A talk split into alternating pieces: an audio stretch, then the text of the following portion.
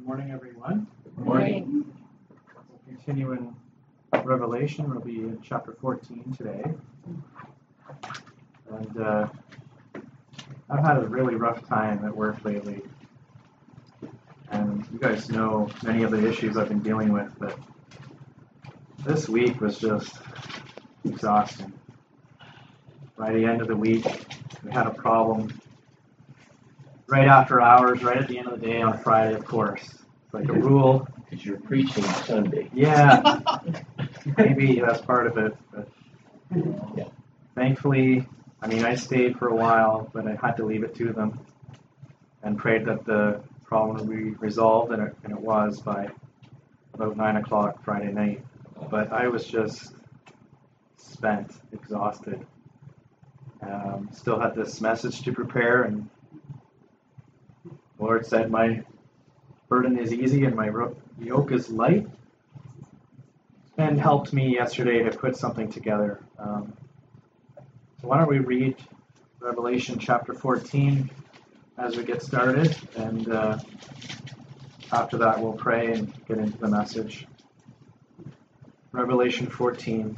And I looked, and lo, a lamb stood on the Mount Sion, with him an hundred and forty and four thousand, having his father's name written in their foreheads. And I heard a voice from heaven as the voice of many waters, and as the voice of a great thunder. And I heard the voice of harpers harping with their harps. And they sung, as it were, a new song before the throne and before the four beasts and the elders. And no man could learn that song but the hundred and forty and four thousand which were redeemed from the earth.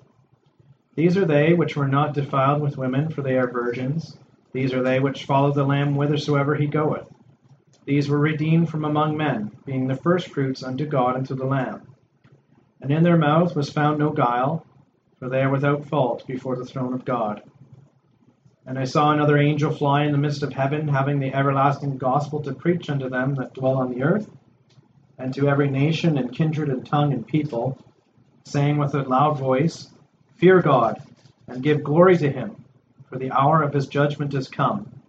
And worship him that made heaven and earth and the sea and the fountains of waters. And there followed another angel saying, Babylon is fallen, is fallen, that great city, because she made all the nations drink of the wine of the wrath of her fornication. And the third angel followed them, saying with a loud voice, If any man worship the beast and his image, and receive his mark in his forehead or in his hand, the same shall drink of the wine of the wrath of God, which is poured out without mixture into the cup of his indignation. And he shall be tormented with fire and brimstone in the presence of the holy angels, and in the presence of the Lamb. And the smoke of their torment ascendeth up for ever and ever, and they have no rest day nor night, who worship the beast in his image, and whosoever receiveth the mark of his name.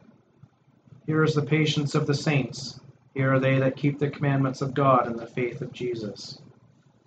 And I heard a voice from heaven saying unto me, Write, Blessed are the dead which die in the Lord from henceforth. Yea, saith the Spirit, that they may rest from their labors, and their works do follow them. And I looked, and behold, a white cloud. And upon the cloud one sat like unto the Son of Man, having on his head a golden crown and in his hand a sharp sickle. And another angel came out of the temple, crying with a loud voice to him that sat on the cloud, Thrust in thy sickle and reap, for the time is come for thee to reap, for the harvest of the earth is ripe. And he that sat on the cloud thrust in his sickle on the earth, and the earth was reaped. And another angel came out of the temple which is in heaven, he also having a sharp sickle. And another angel came out from the altar which had the power over fire, and cried with a loud cry to him that had the sharp sickle, saying, Thrust in thy sharp sickle, and gather the clusters of the vine of the earth, for her grapes are fully ripe.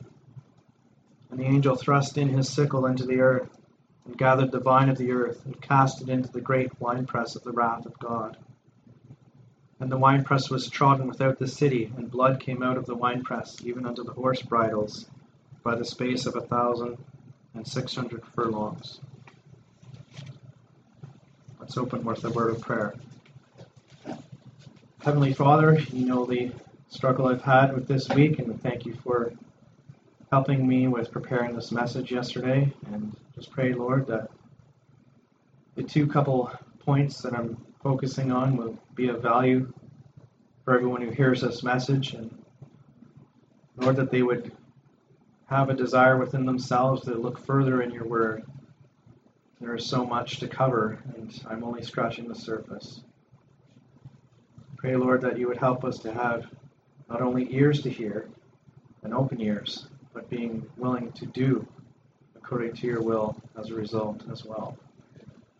Help us, Lord, to be among the faithful and not among those who think that they are saved but surely are not. Us to be careful of that and to pray for our loved ones and to be a faithful witness for you in our testimony and in our walk, so that others may come to see the light and enjoy fellowship with you in glory one day. In Christ Jesus' name we pray. Amen. So, yesterday I was um, looking at uh, some videos online on YouTube and trying to figure out how to approach this. And got on a different kind of topic, but it related back to the 144,000 in that we read about here, and it relates again back a bit to God's mark. Not only his his mark on these 144,000, but God's mark on all of creation. We can see God's hand in all of creation. The 144,000, when you think of 144, you can think of 12 times 12. 12 is a commonly used number in Scripture. In Genesis chapter 12, we see God's promise to Abraham. He called him out uh, from Ur of the Chaldees and the land of Babylon to go to Canaan and promised him that land for his offspring. From Abraham came 12 tribes. In the New Testament, there were 12 apostles. The New Jerusalem will have 12 gates. Here in Revelation, we have 12,000 from every tribe represented, bringing a total of 144,000. The very word, Jerusalem, is found in the New Testament 144 times exactly. That's not an accident. God is in control. His word is precise and accurate. God is a God of order. Everything makes sense. I want to talk to you about something called the Fibonacci sequence, hmm. God's ratio, or the golden mean. I think it's also called. Uh, in math and science, it's, they give it the symbol phi, this ratio. So those of you taking notes, I want you to write down the following sequence in numbers. 1, 1, 2, 3, 5, 8, 13. Let, make a little notation there before we continue, just a little mark for yourself. After that, 21, 34, 55, 89, and 144. In this sequence, you can see the pattern. Can you see the pattern? You're adding the, the, the last two numbers in the sequence gives you the next number. So you have 1, and then the next one is 1, because 1 plus 0 is still 1. And then at the 2, you get the 2 from the 1 plus 1. You get the 3 from the 2 plus 1 before. You get the 5 from the 3 plus 2 before. And so on and so forth. So the number 144 is the 12th number in that sequence. When you get higher in the ratio, It's not as uh, precise in the first starting point, but later on, the ratio is 1.618 to 1. That is, how much bigger is the number after the previous number? You multiply it by 1.618 and you get the next number. This is nature's spiral shape. You can see this in living creatures. Steve mentioned the leaf this morning. It's in the proportions, um, even in our physical features. When we look for beauty, we don't know what it, we can't define it, but it points to this. This is God's signature on all of creation. Our ear has this shape, the proportions in our face, the proportions in our finger to our hand, to our forearm, is that same ratio. This is God's hand in it. If you add the first seven numbers in the sequence, what do you get? Maybe one of the kids can tell me. Can you add the first seven numbers in the list I gave you? Caleb? 33. Yes, 33. And how old was Jesus when he went to the cross? 33. He was 33 years old. And he is the creator. He's the one that put this mark on everything. He put his stamp on everything. Often in nature, the spiral shape, the proportions as they grow, get to the seventh, which is the 33, and then it stops. And will Jesus ever not be 33 years old? Ever. I mean, he's eternal, but his life on earth ended at 33. His life as a human man will always be 33. Isaiah 11, verse 2, talks about the Spirit of the Lord. And we saw earlier in Revelation there's the seven spirits of God. Isaiah 11, verse 2 says, And the Spirit of the Lord shall rest upon him, the Spirit of wisdom and understanding, the Spirit of counsel and might, the Spirit of knowledge and of the fear of the Lord. If you add all those up, including the Spirit of the Lord that starts off the verse, you have the seven spirits. Anyone want to guess how many words are in that verse? No? 33. Yes. 33. God's word is perfect.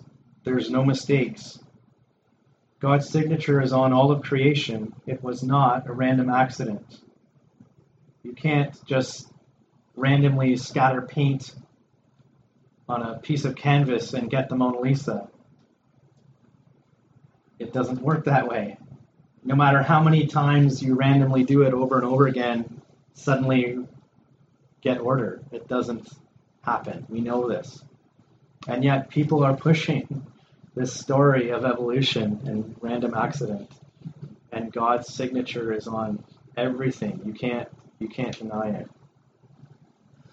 Romans chapter 1 verses 19 and 20 says because that which may be known of God is manifest in them for God has showed it unto them for the invisible things of him from the creation of the world are clearly seen being understood by the things that are made even his eternal power and Godhead, so that they are without excuse. It says here the Godhead. Godhead is three. Three is a Fibonacci number as well. We have design evident in nature, as we've discussed, but even non living things have God's ratio evident. Think of the spiral of the whirlpool, the shape of that spiral.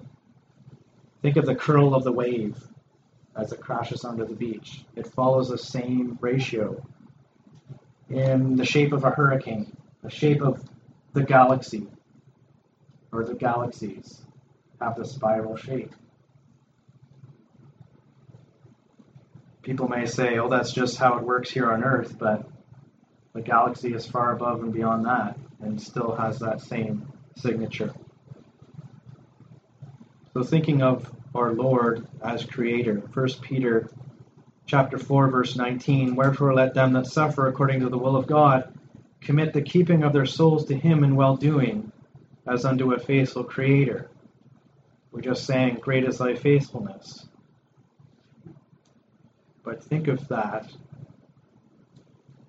when we go through times of suffering, especially if it's suffering for keeping the faith.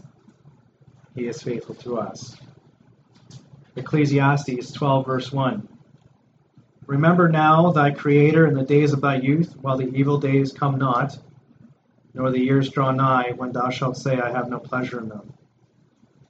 So, speaking especially to our young people, remember now thy Creator.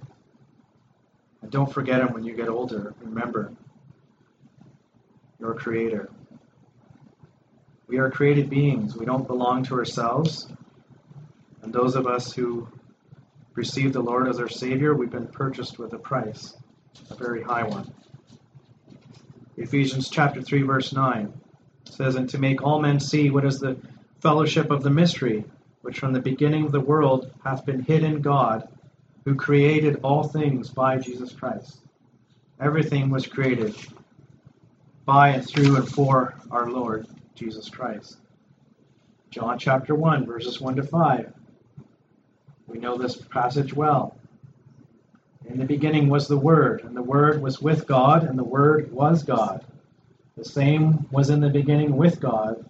All things were made by him, and without him was not anything made that was made. In him was life, and the life was the light of men.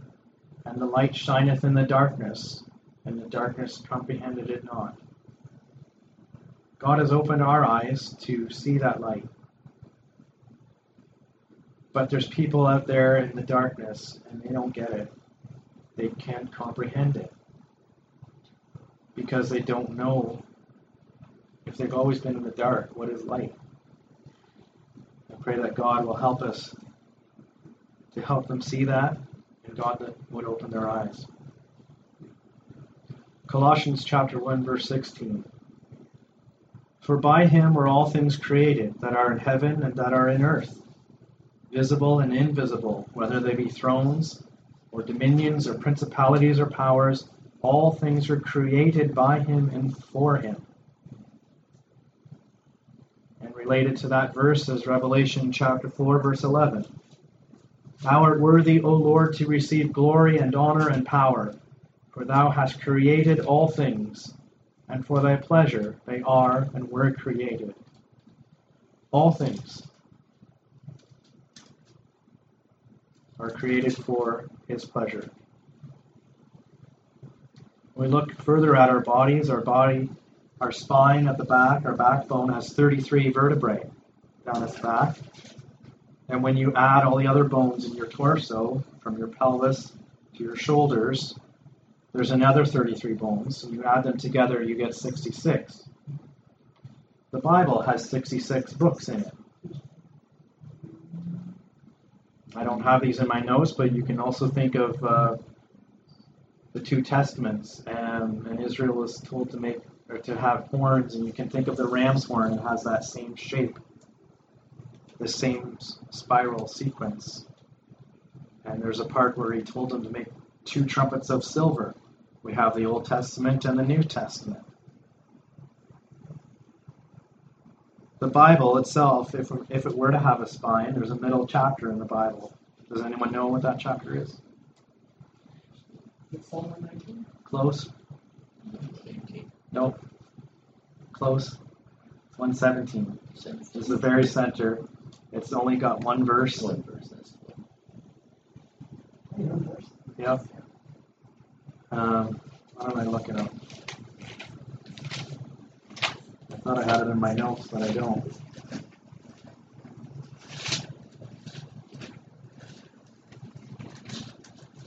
Oh, it's two verses, sorry. Oh, praise the Lord, all ye nations, praise him, all ye people, for his merciful kindness is great toward us, and the truth of the Lord endureth forever. Praise ye the Lord. How many words do you think are in that? yeah, 33. So there you've got you've got that picture. Our own bodies mimic the word. We're made in the image of God. This is God's book. There's no coincidences here. We are created, and none of us is an accident. God knows. How should we respond to all this? Well, we should walk worthy of the Lord. And there's a passage, Colossians 1 10 to 23. And I think I quoted one verse out of this a little earlier, but I'll read Colossians 1 10 to 23. That she might walk worthy of the Lord unto all pleasing, being fruitful in every good work, and increasing in the knowledge of God, strengthened with all might, according to his glorious power, unto all patience and long suffering with joyfulness, giving thanks unto the Father, which hath made us meet to be partakers of the inheritance of the saints in light, who hath delivered us from the power of darkness, and hath translated us into the kingdom of his dear Son, in whom we have redemption through his blood, even the forgiveness of sins, who is the image of the invisible God, the firstborn of every creature. For by him were all things created, that are in heaven and that are in earth, visible and invisible, whether they be thrones or dominions or principalities or powers, all things were created by him and for him. And he is before all things, and by him all things consist. And he is the head of the body, the church, who is the beginning, the firstborn from the dead, that in all things he might have the preeminence. For it pleased the Father that in him should all fullness dwell. And having made peace through the blood of his cross, by him to reconcile all things unto himself, by him I say, whether they be things in earth or things in heaven. And you that were sometime alienated and enemies in your mind by wicked works, yet now hath he reconciled in the body of his flesh through death, to present you holy and unblameable and unreprovable in his sight, if ye continue in the faith grounded and settled, and be not moved away from the hope of the gospel which ye have heard, and which was preached to every creature which is under heaven whereof I, Paul, am made a minister. And again, Romans chapter 1, verses 18 through 20. I think I mentioned verse 20 earlier.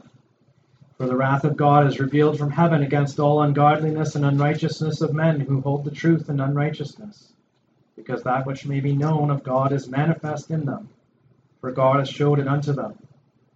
For the invisible things of him from the creation of the world are clearly seen, being understood by the things that are made, even his eternal power and Godhead, so that they are without excuse. So we are all we have all been created in the image of God. But we have those who are made right with the Lord and those who are not. And that brings me to the next part of today's message the harvest. And relating the latter part of Revelation 14 about the harvest going on. Back to other instances where the picture of the harvest was given. I'm going to be reading from Matthew chapter 13, speaking of the wheat and the tares. Matthew chapter 13, verse 24. Another parable put he forth unto them, saying, The kingdom of heaven is likened unto a man which sowed good seed in his field. But while men slept, his enemy came and sowed tares among the wheat, and went his way. When the blade was sprung up and brought forth fruit, then appeared the tares also. So the servants of the householder came and said unto him, Sir, Didst not thou sow good seed in thy field? From whence hath it tares? He said unto them, An enemy has hath done this. The servant said unto him, Wilt thou then that we go and gather them up? But he said, Nay, lest while ye gather up the tares ye root up also the wheat with them. Let both grow together until the harvest. And in the time of harvest I will say to the reapers, Gather ye together first the tares, and bind them in bundles to burn them, but gather the wheat into my barn. And then further down in verse 36, Jesus explains the parable. Then Jesus sent the multitude away and went into the house, and his disciples came unto him, saying, Declare unto the, us the parable of the tares of the field. He answered and said unto them, He that soweth the good seed is the Son of Man. The field is the world. Good seed are the children of the kingdom, but the tares are the children of the wicked one. The enemy that sowed them is the devil. The harvest is the end of the world, and the reapers are the angels. As therefore the tares are gathered and burned in the fire, so shall it be in the end of this world. The Son of Man shall send forth his angels, and they shall gather out of his kingdom all things that offend, and them which do iniquity, and shall cast them into a furnace of fire. There shall be wailing and gnashing of teeth. Then shall the righteous shine forth as a sun in the kingdom of their Father. Who hath ears to hear, let him hear. Pretty sobering passage. But I think it was mentioned earlier this morning in Genesis 3 that the Satan's seed will be against the, the Lord's seed. And that continues to the end. And then the Lord will separate us.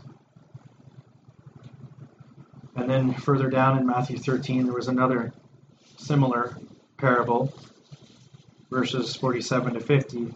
Again, the kingdom of heaven is like unto a net that was cast into the sea, and gathered of every kind, which, when it was full, they drew to shore, and sat down, and gathered the good into vessels, but cast the bad away. So shall it be at the end of the world. The angel shall come forth, and sever the wicked from among the just, and shall cast them into the furnace of fire. There shall be wailing and gnashing of teeth. Anyone know what tares are exactly? You ever looked into it? Just thinking just weeds, generally. Well, they're they're very similar. For instance, if you look at uh, dill, the tare that's equivalent to the dill, when it's two inches or less, you cannot tell the difference unless you really know uh, the smell. But they look identical. Mm-hmm. So once they're that tiny, uh, there's many weeds that look exactly like a, an herb. It's Yeah. when they get older that they start to take a different form. There's that's very very true. Very that's what I was looking for, Steve. Thank you. Um, there's a particular plant that looks nearly identical to wheat when it's young. It's called darnel. It's also known as poison darnel. And this is from Wikipedia. It usually grows in the same production zones as wheat and was a serious weed of cultivation until modern sorting machinery enabled darnel seeds to be separated efficiently from seed wheat. The similarity between these two plants is so great that in some regions darnel is referred to as false wheat. It bears a close resemblance to wheat until the ear appears. The spikes of L. temulentum, that's the Latin name, are more slender than those of wheat. The spikelets are oriented edgeways to the rachis. I don't know what this term means, but just reading here, and have only a single glume, while those of wheat are oriented with the flat size side to the rachis and have two glumes. Wheat will appear brown when white, whereas darnel is black. Darnel can be infected by an endophytic fungus, um, and the endophyte produce insecticidal loline alkaloids are first isolated from this plant. The French word for darnel is, is ivraie, which expresses the drunken nausea from eating the infected plant, which can be fatal. The French name echoes the scientific name Latin telementus, which means drunk. What a picture versus sin and uh, what it can do to us if we're not in the Lord. So, what, what color, what, if you weren't listening, or you may just know this, what color is wheat when it's ripe? Caleb? Brown, yes, or tannish. But it, we can say golden. You can say golden like the sun as well. But you're right. That's I read. They said brown. Um, but they're both green. The tares and the wheat are both green when they're young. When the wheat's ripe, it's golden. What color are the tares when they get ripe? Black. Isn't that awful? So in the end, it becomes obvious and evident. And looking around the world today, it feels like things are starting to get pretty ripe. And Joel chapter 3, verses 9 to 17, we have another passage speaking about the sickle and the harvest. Proclaim ye this among the Gentiles. Joel 3, verse 9. Prepare war, wake up the mighty men, let all the men of war draw near, let them come up. Beat your plowshares into swords, and your pruning hooks into spears. Let the weak say, I am strong. Assemble yourselves and come, all ye heathen. Gather yourselves together round about. Thither cause thine mighty ones to come down, O Lord. Let the heathen be wakened, and come up to the valley of Jehoshaphat for there will I sit to judge all the heathen round about. Put ye in the sickle, for the harvest is ripe. Come, get you down, for the press is full, the vats overflow, for their wickedness is great. Multitudes, multitudes in the valley of decision, for the day of the Lord is near in the valley of decision. The sun and the moon shall be darkened, and the stars shall withdraw their shining. The Lord also shall roar out of Zion, and, his, and utter his voice from Jerusalem and the heavens and the earth shall shake. But the Lord will be the hope of his people, and the strength of the children of Israel. So shall ye know that I am the Lord your God, dwelling in Zion, my holy mountain. Then shall Jerusalem be holy, and there shall no strangers pass through her any more. I think this is a direct correlation to what's being spoken of in Revelation. But there are tares among us today in the churches 2 Timothy verses chapter 3 verses 1 to 5 this know also that in the last days perilous times shall come.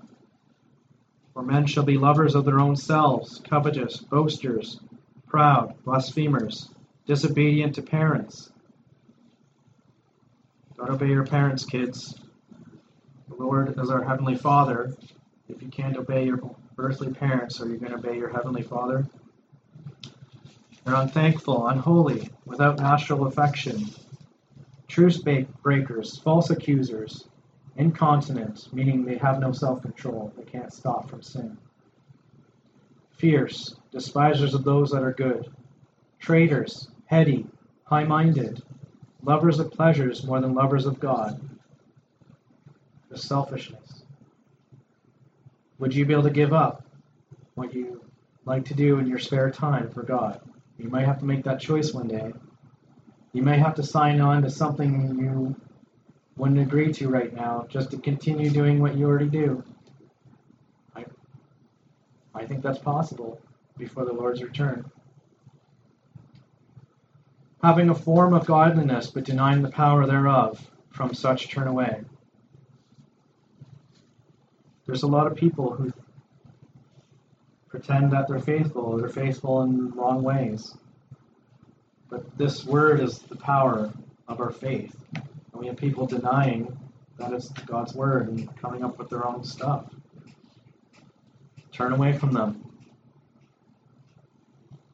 And the harvest there in chapter 14 of Revelation also talks about the winepress. Later on in Revelation 19, we see a picture of what happened afterwards.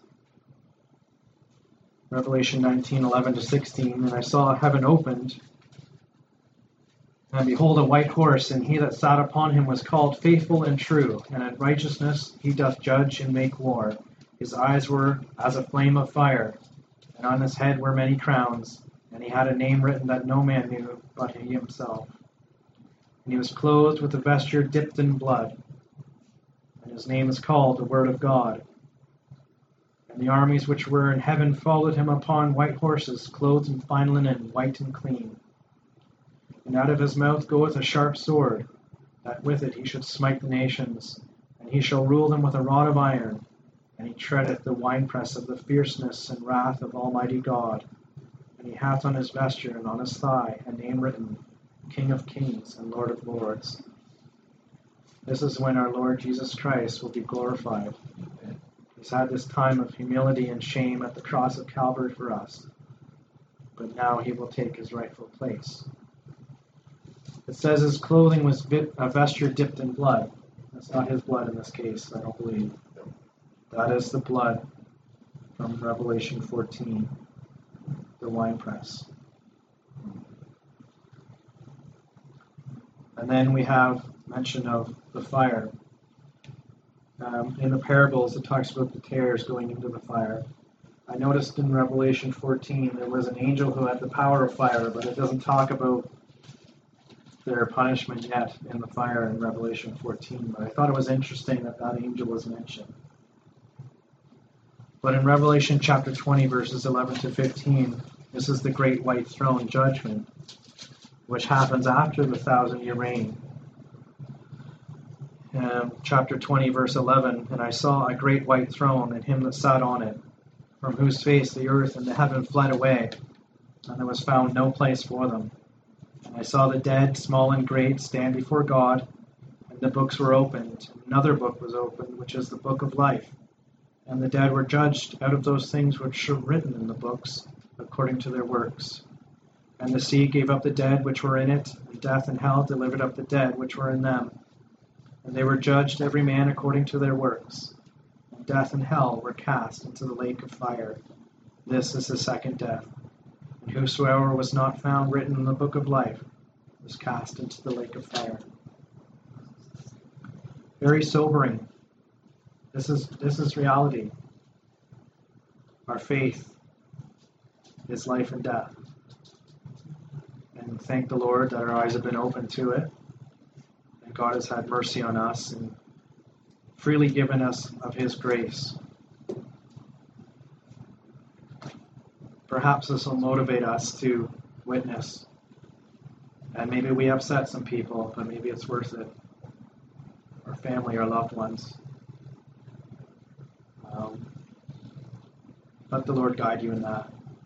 Sometimes it's appropriate to have a word, and sometimes it isn't. Just pray for wisdom there. So that's all I had for this morning. Thanks for listening. Steve, would you close in prayer for us, please? Blessed Lord Jesus, we thank you so much that we are able to come together each Lord's Day to remember Thee and what Thou hast accomplished for each of us. And Lord, we thank Thee that Thou hast left us a written record, divinely inspired and preserved, so that we may read of it and understand what lies ahead and how to behave and how to walk closely with Thee. Thank Thee for the message this morning and pray that we might take it to heart. Thank Thee for Matt for taking time to prepare it. And Lord, we know that it is difficult to sit down and to prepare these messages faithfully, accurately, reflecting what Thy Word teaches. But Lord, we're thankful that we have a little assembly that all believe in the divinely preserved Word of God in our hands this morning. And so we thank Thee for all these things and ask Thy blessings as we part and go our separate ways. And if Thou be not returned next Lord's Day, may it please Thee to bring us together once again around Thy table. For we ask it in Thy name and for Thy glory.